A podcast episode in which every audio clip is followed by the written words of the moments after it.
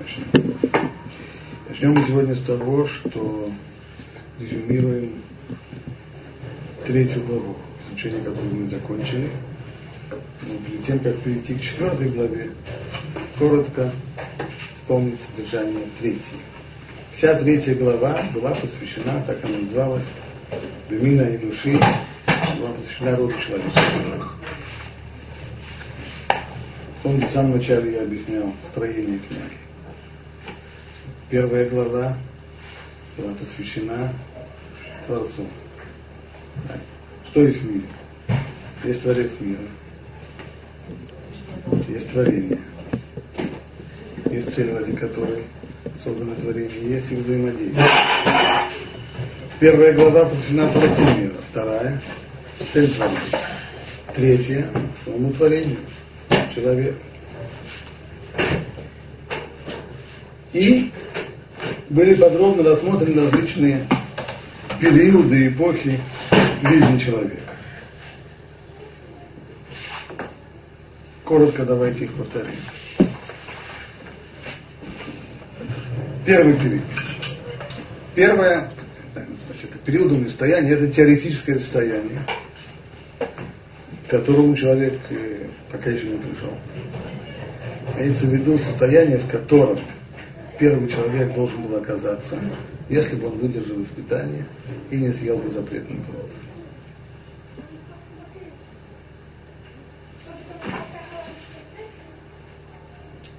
Что характеризует это состояние? Это совершенство человека, то есть душа, которая оказалась бы в состоянии просветлить тело и превратить его вместо своего противника, вместо своего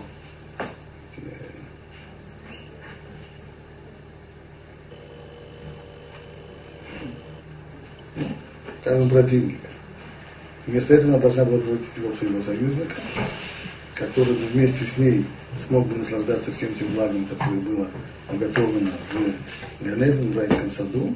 В таком состоянии уже свободы выбора и служения не было бы потому цель была уже достигнута, оставалось только наслаждаться.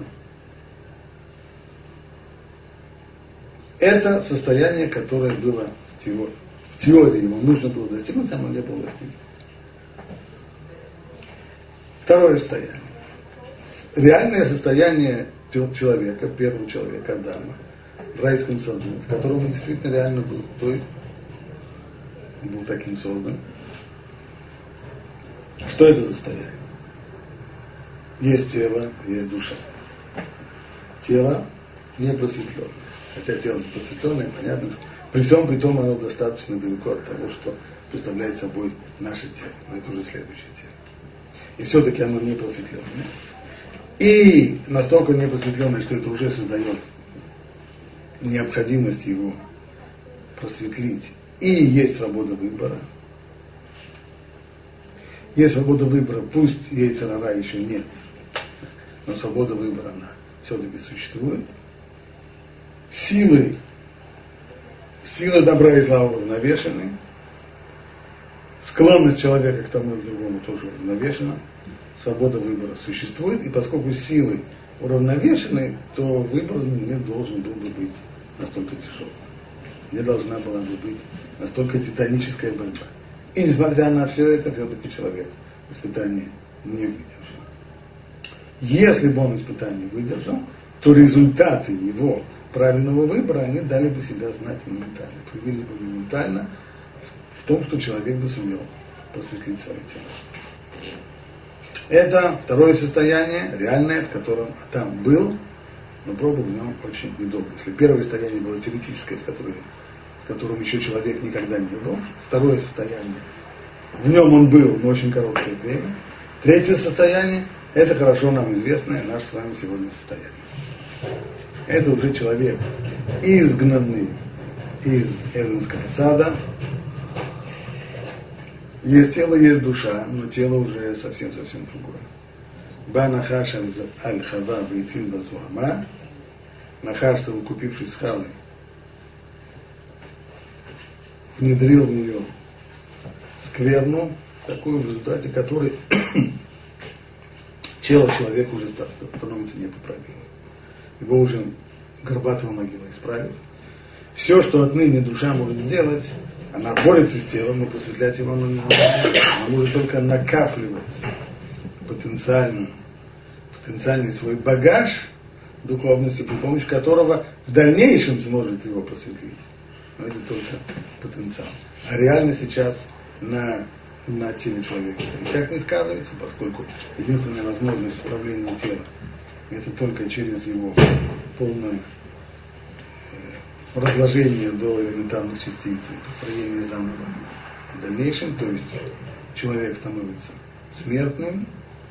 И еще одно последствие, что силы добра и зла отныне не уравновешены. То есть силы зла теперь они намного сильнее. При всем при том, несмотря на это, при всем при том, свобода выбора остается. Выбирать сложнее, труднее, да.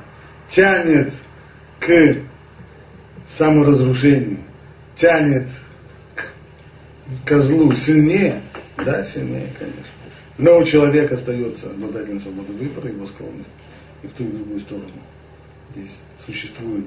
И не лишился он человек свободы выбора. Это наше современное состояние. Результаты как того, что человек правильно выбирает, как мы сказали, не проявляются сейчас они не видны, не, не воспринимаемы, они только проявятся в будущем.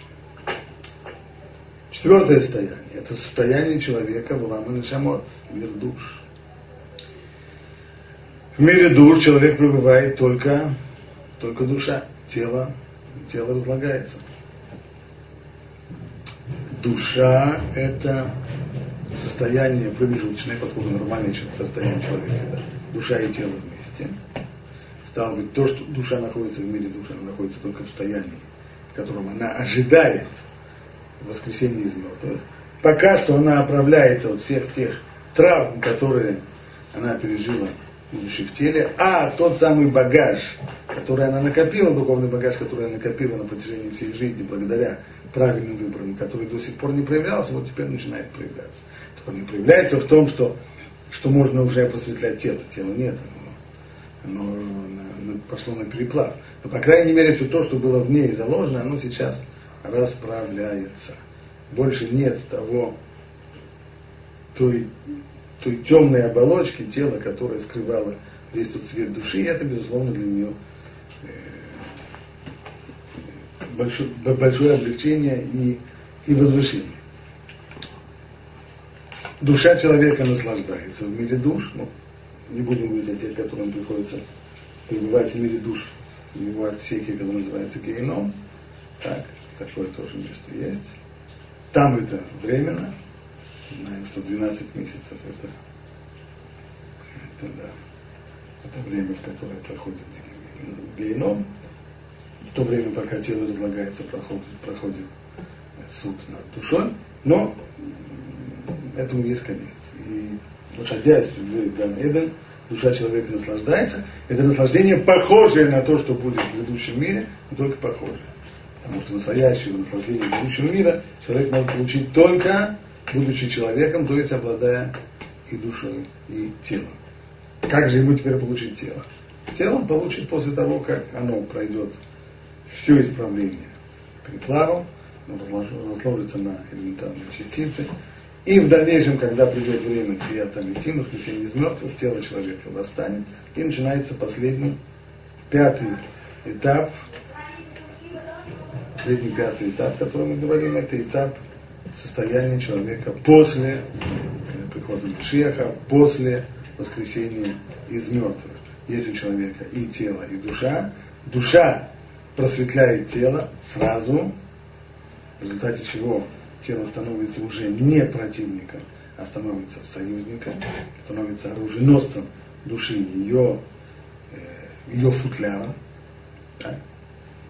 И, отныне, и отныне тело само в состоянии наслаждаться, наслаждаться настоящим наслаждением. Нет больше власти Яйцерара, нет больше свободы выбора.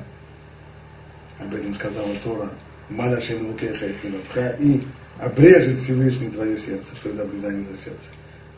Так объясняет Рамбан. Это потеря ветера. И подготовка к... Вот это, собственно говоря, вход человека, плавный вход человека, то, что называется Улама Ба, грядущий мир, то есть мир, который грядет вслед за воскресением смерти. Вот этим рассмотрению всех этих этапов, состояний человека и была посвящена предыдущая глава. А вот эта вот четвертая глава, она называется «О состоянии человека в этом мире». Так, Помысловой Адам была Амазы состояние человека в этом мире, то есть мы берем его здесь только, а именно наше состояние в этом, в этом мире, когда есть у нас и тело, и душа, и свобода выбора, ну и теперь только нужно все это реализовать, чтобы исполнить цель творения, то, ради чего мы в этот мир пришли. Начинает Рамхаль так. Вы мацарошин Адам, בעולם הזה ייבחנו שני עניינים. То есть положение человека в этом мире –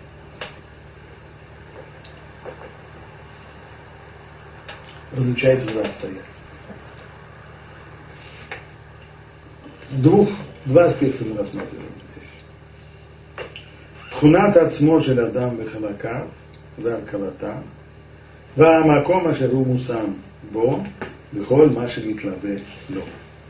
То есть, определяется значит, состояние человека в этом мире. Оно определяется, во-первых, природой, свойствами самого человека. То есть, состав, те части, которые его составляют, и их взаимоотношения. Это первое. То есть кто есть человек? А, человек это есть нечто непростое, он состоит из тела и души. А что такое человек? Это тело? Нет. Это душа? Нет. А что такое человек? Состоит из тела и души. То есть есть тело, есть душа, и есть еще третье, есть взаимодействие между ними. Стало быть, это один аспект. Второй аспект – это место, в котором человек находится. То есть место не географическое, а те условия, реальность, в которой он живет, мир, в котором он существует, со всем, что ему сопутствует. Ну, начнем мы с человека. Что такое сам человек? что он собой представляет. Сам человек, как мы уже упомянули, Бейняна Адам Ацма, Иней Квал Захавну, Эхумуркав, Эхад Шинитхубо Шней Афахим. Мы уже упомянули, что человек составлен из двух противоположностей, души и тела. Русский перевод не передает точно то, что здесь написано в э, оригинале. Нитхубо шней афахим. Это от слова атаха. Атаха это э, переплав. Переплав. Что это означает? У нас есть две составных. Две составных, когда человек делает, скажем, у него лежат две книжки, одна рядом с другой. Они находятся в близости друг к другу. На полке две книжки. Э, тетрадь состоит из 48 э, листов. У меня есть 48 листов, которые лежат друг на дружке. Они находятся рядом. Все вместе составляет тетрадь. Есть смеси. Смесь уже, скажем, если мелко порезать помидоры с огурцами, то будет такая смесь, которую мы назовем салат. В общем, и, и огурец и помидор, они по отдельности, только мы едим все это вместе, и получается ну, некоторый новый, новый вкус, который, нельзя сказать, это вкус помидора или вкус огурца, это новый вкус. Так. А если уже совсем, когда взяли химическая смесь, взяли два элемента, смешали в результате, получалось, получился третий. Совсем э, так вот, душа и тело это не просто есть у человека душа, есть тело, и они работают, каждый работает самостоятельно. Они не тху, говорит они настолько соединились, они слились вместе. То есть человек стал единым целым, в котором душа и тело находятся вместе. В чем это проявляется? Ну, во-первых, самое простое это означает вот что В предыдущей главе Рамхан сказал, что если в результате неправильного выбора человек выбирает неправильно, человек выбирает свой эгоизм, свои влечения против того, что он должен был противостоять этому, то в результате тело его деградирует. И что? Этим не кончается. Вместе с ним идет душа, они-то теперь объединились в единое целое. Душа тоже вместе с ним опускается вниз. Второй аспект, который здесь можно указать, это то, что человек получает, душа человека становится способной получать наслаждение от, в общем-то, от источников удовольствия совсем ей не присущих. Возьмем такой пример. человеку дали э, пример немножко актуальный. Муцей Шаббат, если говорят, у человека уходит Нишама и Тира. Добавочная дополнительная душа уходит. Ну и человек э, в состоянии нехорошем, депрессии у него развивается. И что же делать, чтобы депрессии не было? Взять благовоние, понюхать понюхать, это материальная вещь. Да, это материальная вещь с одной стороны, а с другой стороны, можно себе представить, что тело наслаждается от, э, от запаха, а тело не наслаждается от запаха. То, что происходит на уровне тела, это означает, что молекулы раздражают определенные э, рецепторы и происходит это раздражение. Ну, скажем, собака, она, у нее очень, у нее нюх очень, очень чуткий, она в состоянии нюха учуять вещи, которые находятся далеко и так далее. Ну, она получает этого наслаждение. Не, не получает наслаждение. Нюх у нее намного тоньше всех, всех самых, самых опытных дегустаторов французского вина, которые только существуют в мире. Но она не наслаждается. А человек наслаждается. Откуда это наслаждение? Оно не наслаждение, не интересно. Это означает, что душа научилась оказалась способной получать наслаждение от таких материальных вещей, как запах, даже вкус. Дать человеку грубую пищу или вместо этого дать ему э, изысканное, из, э, изысканное блюдо французской пищи. О, откуда это? О, на уровне тела, на уровне живота, на уровне живота все одинаково. Живот набил, о, Откуда это все приходит? Это уже здесь есть некоторый некоторый аспект э, души вошел сюда. С другой стороны, это на самом деле ужасно. Значит, получилось, что душа научилась, с кем поведешься, от того и наберешься. Душа научилась получать удовольствие от, э, от материальности. Это человек. Он не просто составлен из двух противоположностей, а эти две противоположности в нем срослись и превратились в единое целое. Ну, естественный вопрос, там, где есть две противоположности, которые срослись в единое целое, кто, как это Гмара говорит в Масилин Брахот, когда Гмара поясняет, что из посука получается, что первый человек создан, в нем были э, два начала, мужское и женское то выслушав это, Мара сразу спрашивает у Мимаски Берейша, а кто, кто был, кто был, э, как называется, кто вел, кто был ведущий, а кто был ведомый. Как только есть две составляющие, а, то обязательно один будет ведущий, а второй ведомый. Один главный, второй второстепенный. Кто здесь ведущий? Улам, роим бейнейну. Нам для этого не нужны какие-то откровения из умных книжек, мы это все видим своими глазами. Шахом Риют, Ришоник Бо, Метолдутав, Хазакот Бо. Вот. Это мы видим. Во-первых, что материальность в человеке, она первична.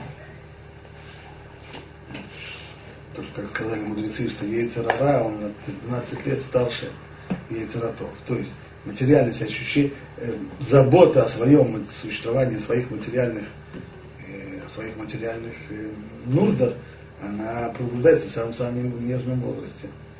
А разум и духовность еще пройдут долгие годы, пока они у ребенка появятся. Кинем яда харли дато кимат кулохамри. мы, поскольку мы увидели, что материальный привычный человек, его проявление в нем очень сильно. С рождения человек полностью материален. Вейна сехель пуэль буэламят. И разум проявляется в нем очень слабо. У кефит гадло и леха сехель алох михазак. Бехоль хат кефи И по мере взросления разум развивается у каждого в зависимости от его данных. Так, в одном развивается быстрее, в другом медленнее, в одном больше, в другом меньше. Вальколь паним лоя сура хумриют, но как бы не развивался разум человека, материальность не уйдет.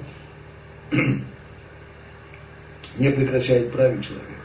Лоя сура хумриют мим шольбо. У меня то-то, то или не.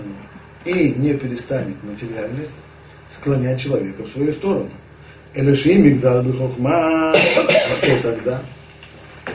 Только если он вырастет в мудрости, значит, вырастет в мудрости, имеется в виду, что по мере роста у него происходит развитие, развитие его разума. Так, естественное развитие. Веймадба. И будет он изучать мудрость. Хиней тамец лирбошет тиво. И укрепиться на ее путях. То есть, здесь есть три, три различные стадии. Первая стадия – это естественное развитие человека. Ребенок растет, развивается, у него развивается разум, у него появляется мышление его становится все более, э, все более совершенным. У него появляется и абстрактное мышление, то, чего ребенка маленького совсем нету.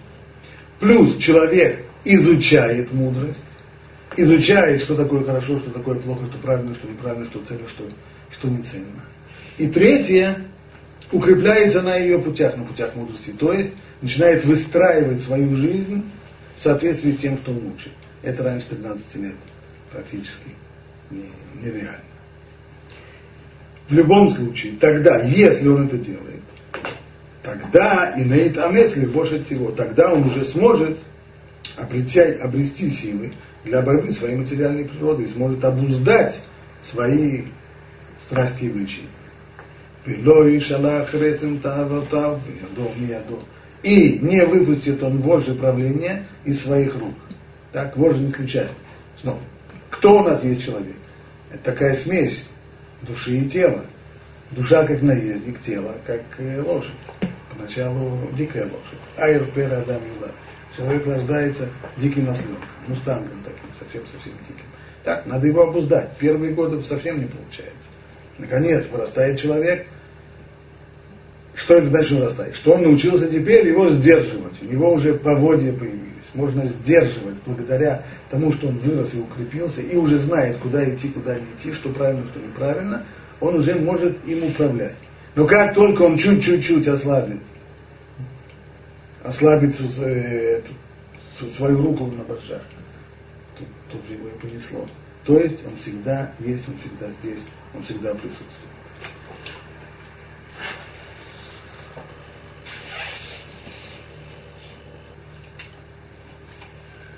Вула, ну хорошо. Это картина, то есть материальность в человеке всегда присутствует, она первична, Поначалу она полностью правит человеком, потом постепенно, постепенно уступает, подчиняется разуму человека, человек берет бразды правления в свои руки, но она всегда присутствует, ее до последнего вздоха в жизни ее надо, ее надо подчинять, ее нужно обуздывать, ее нужно удерживать. Это состояние. И что из этого?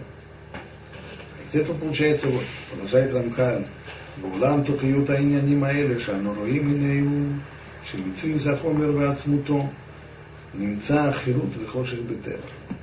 Внутренний смысл этих вещей стоит в том, что в самой природе и в ее сути заложены мутность и тьма. והוא מציאות רחוק מאוד והופכי למה שהוא עניין באמת לקרבים אל הקל יתברך ומתדבקים בקדושתו. заложена здесь мудрость и тьма. И эта действительность очень далека от близости к Богу и противоположна тому, что необходимо для приобщения к Его святости. То есть человек в очень печальном состоянии, очень далек от Бога. והנשמה עצמה, אף על פי שבעצמה היא זכה ועליונה, и хотя душа человека сама по себе, она чиста и возвышена, все-таки и Инейбе и конца бегуфа хумрива и стабхабо немцет груша бетхуя миняна тебе миняна Войдя в материальное тело и запутавшись в нем, как раз и две стадии, которые мы говорили, сначала она входит, то есть она его соседка, а затем она еще и запутывается в нем. То есть с кем поведешься, тобой наберешься, она составляет уже телом единицу. В результате она оказывается в состоянии далеком от своего естественного. Ну, а убежать она может. Есть ли у нее желание уйти от этого печального состояния, в котором она оказывается под бушмаком у своего тела? Нет. וכבושה בו בכוח מכריח. לא תוכל לצאת ממנו אלא אם כן תתאמץ בכוח חזק מן הכוח המכריחה. Из этого состояния она сможет выйти только в одном случае. Если она приложит усилия, которые превышают и преодолеют эту силу, которая сдавливает. их.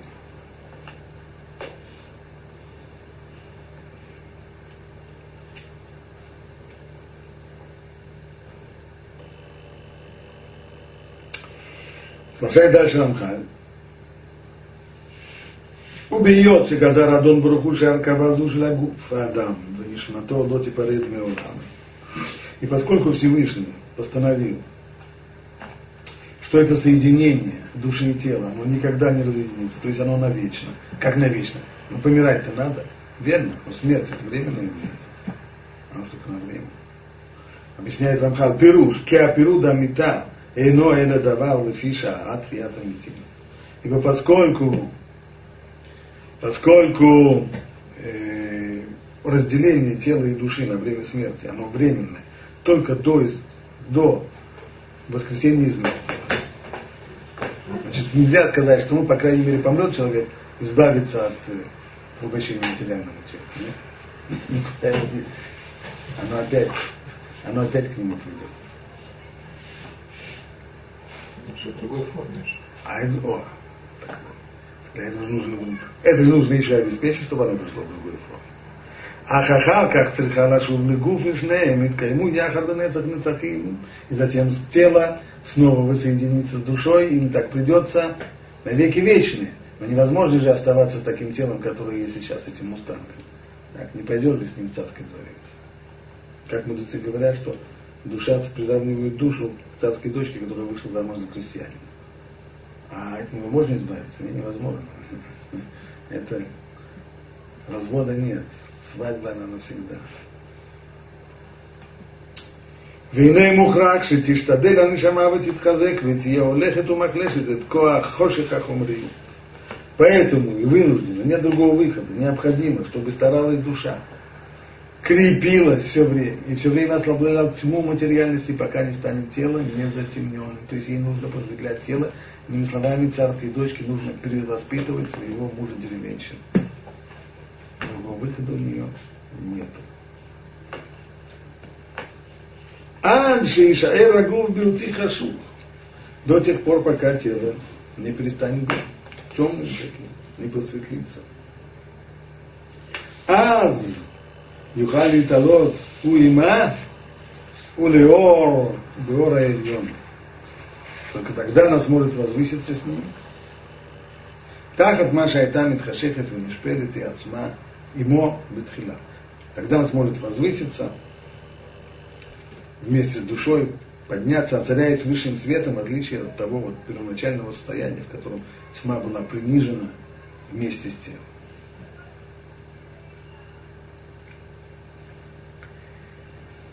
אולם, האדם בעולם הזה הוא במצב אחר שהחומר חזק בו. Это то, что человек должен сделать. Но сейчас то, что есть, чего он начинает? Начинает он ситуации, в которой материальность, она очень сильна в нем она задает, она задает э, Она создает тон. Убьет Ахомер Ахур Вахашух немца Адам Бехошев Гадор. И поскольку тьма она действительно серьезная, материальное преобладает в человеке, он находится во тьме и очень далек от Творца. Врахок меод мимаша рауило, шиели йот медабек буим Очень далек он от близости к Творцу. בזה צריך שישים השתדלותו, לחזק את תשמתו נגד כוח חומרו. И это то, что он должен делать. К этому он должен приложить все усилия, все старания, чтобы противостоять телу и улучшить свое состояние. Лаалот ацмо милуй ады шиура равину. Для того, чтобы поднять себя до состояния, в котором ему подобает быть. Но это со стороны тела. Плохо дело. Что представляет собой жизнь человека? Вся крутится вокруг. Она, человек, точнее, про женщину говорю. Человек сам по себе, нам понятно. Материальное нем первично, сильнее, подчеркнем, что это результат, конечно, греха первого человека, то, что материальные в нем намного сильнее. Раньше материальные и духовные были уравновешены, сегодня намного сильнее. Ну а теперь второй аспект. Второй аспект, который Рамхан выделил, это мир, в котором живет человек.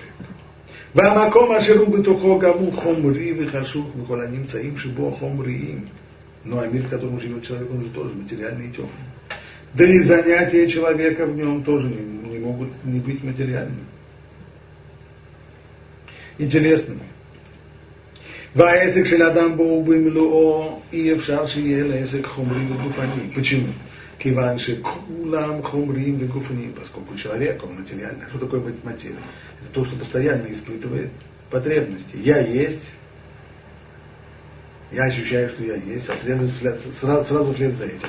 Я ощущаю свои потребности, я хочу есть, хочу пить, я хочу спать, я хочу, я хочу, я хочу, я хочу. תכונתו של אדם עצמו בהרכבת חלקיו מכריחים לו עסק הזה. Это не то, что приходит откуда-то извне, а это сама, сама природа человека. Она диктует человеку эти занятия. Киев, шарлом и блия, хила, потому что невозможно прожить без еды и питья.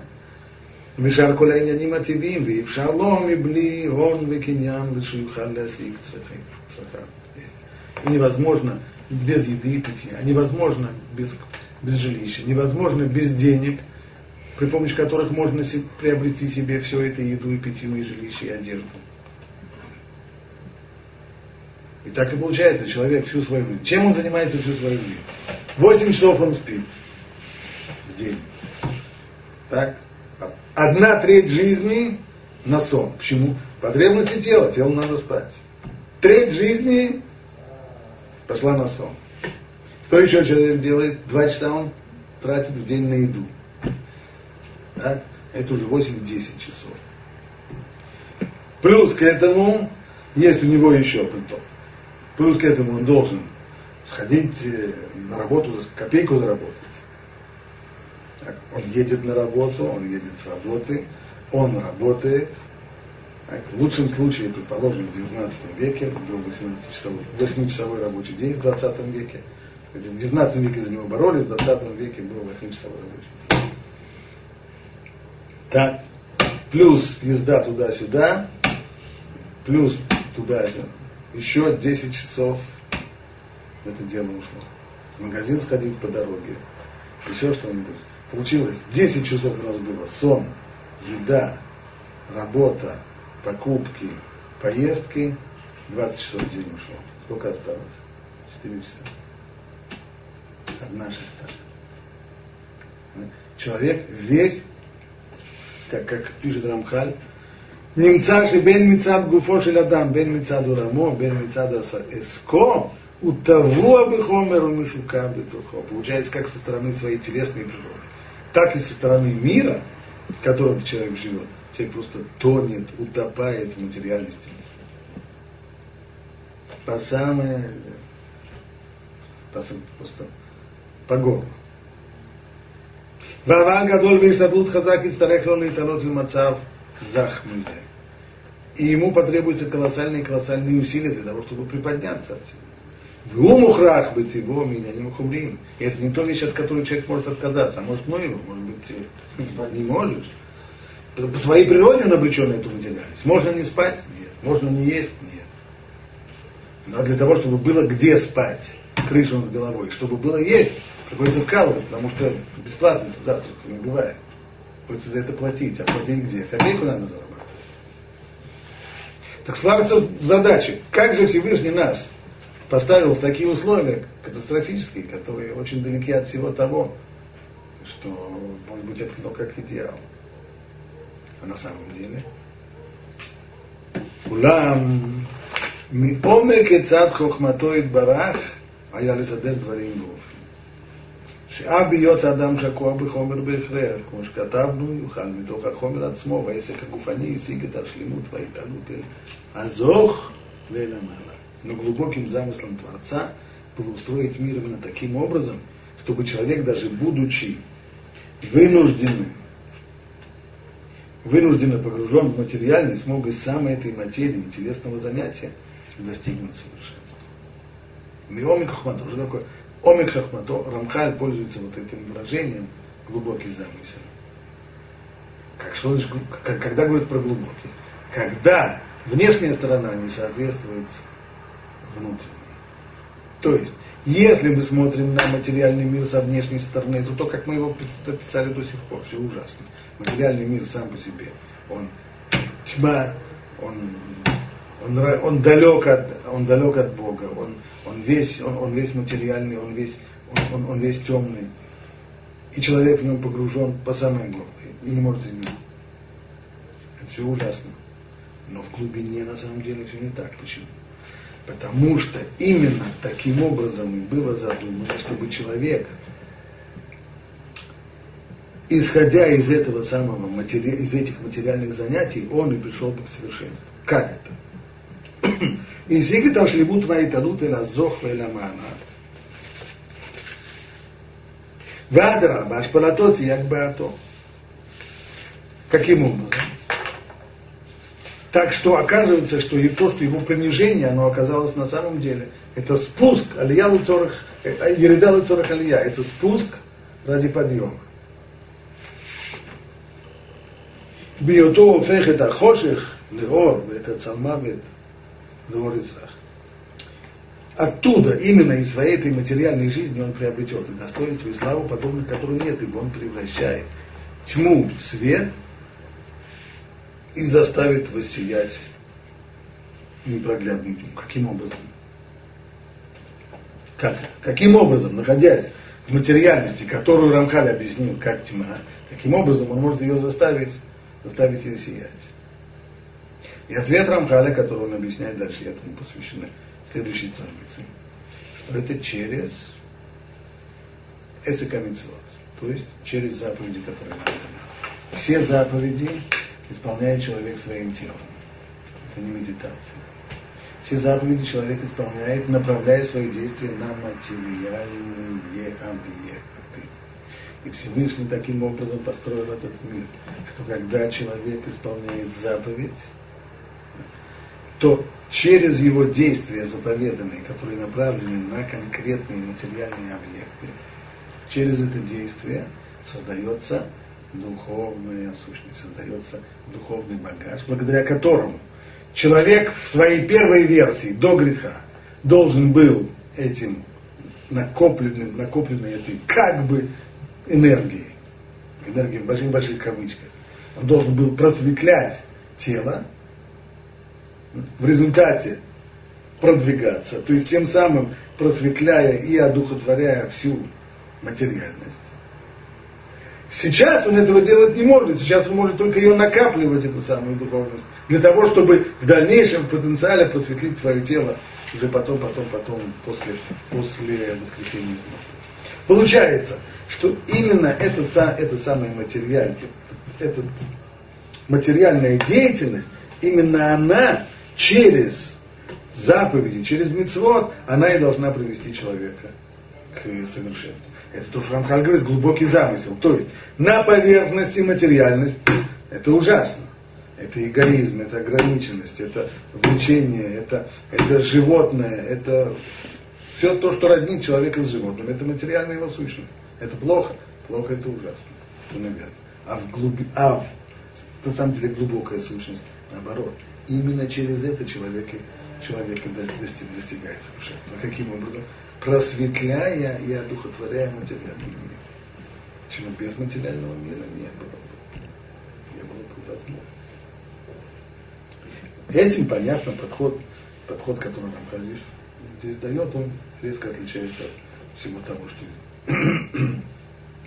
известно в мире среди различных религий, которые тоже, понимая, в общем-то, не нужно, не нужно быть большим мудрецом, чтобы понимать, что материальная сторона человека, она животное, она родит его с животными, это, в общем-то, тьма. Но только вывод, поскольку у них-то заповедей нет, либо о том, что они никогда не слышали, либо как христианство, которое когда-то отвергло заповеди, и чем оно осталось? Заповедей нет. А что есть? А есть человек, который, у которого есть материальное тело. Так, человек, который есть вот эта удивительная помесь скота ангела. И отсюда вывод был. Вывод был, что нужно постараться оторваться от этой материальности как можно дальше. Уйти как можно. Отсюда в качестве идеала был выдвинут монах. Он не женатый, он не связан никакими обязательствами о, у него нет крыши над головой, он посвящает всю свою жизнь посту и молитве, он полностью, полностью отсюда уходит. Понятно, что это была вообще иллюзия, что человек так может жить. Как бы не может он так жить, потому что, потому что он обречен на эту материальность. Да? Но, по крайней мере, европейские народы сделали греческую попытку в средних веках так жить, пока они наконец не поняли, что это, что это нонсенс, что так. Но греческая попытка была сделана. А почему к этому пришло? Естественно, в тот момент, когда только ушли от заповеди, отказались от заповеди, когда не нужны нам заповеди, не будем мы их соблюдать, тогда что осталось? Остается только духовная деятельность. Духовная деятельность, ну вот, и, и тогда резко отрицательное отношение к материальному миру, это все плоть, это все греховно, это все. Я человек должен стремиться вот, э, к, к аскетизму, к отходу от всего материального, к монарству и так далее. Так далее. А на самом деле все наоборот на самом деле именно через материальную часть, через материальную сторону, через нее человек и должен приходить к совершенству. Через, благодаря заповедям, которые в состоянии превратить, преобразить, преобразить человека и просветлить материальную сторону и привести это к духовности, к совершенству. Это общая канва. Мы сегодня только галопом пробежали по вот этой первой части, потому что здесь нигде нельзя было остановиться, поскольку мысль не закончена. Теперь, когда мы эту мысль прочитали до конца, начиная с следующего урока, мы начнем это постепенно-постепенно обсасывать здесь каждое слово, потихонечку объяснять. Пока здесь кончим.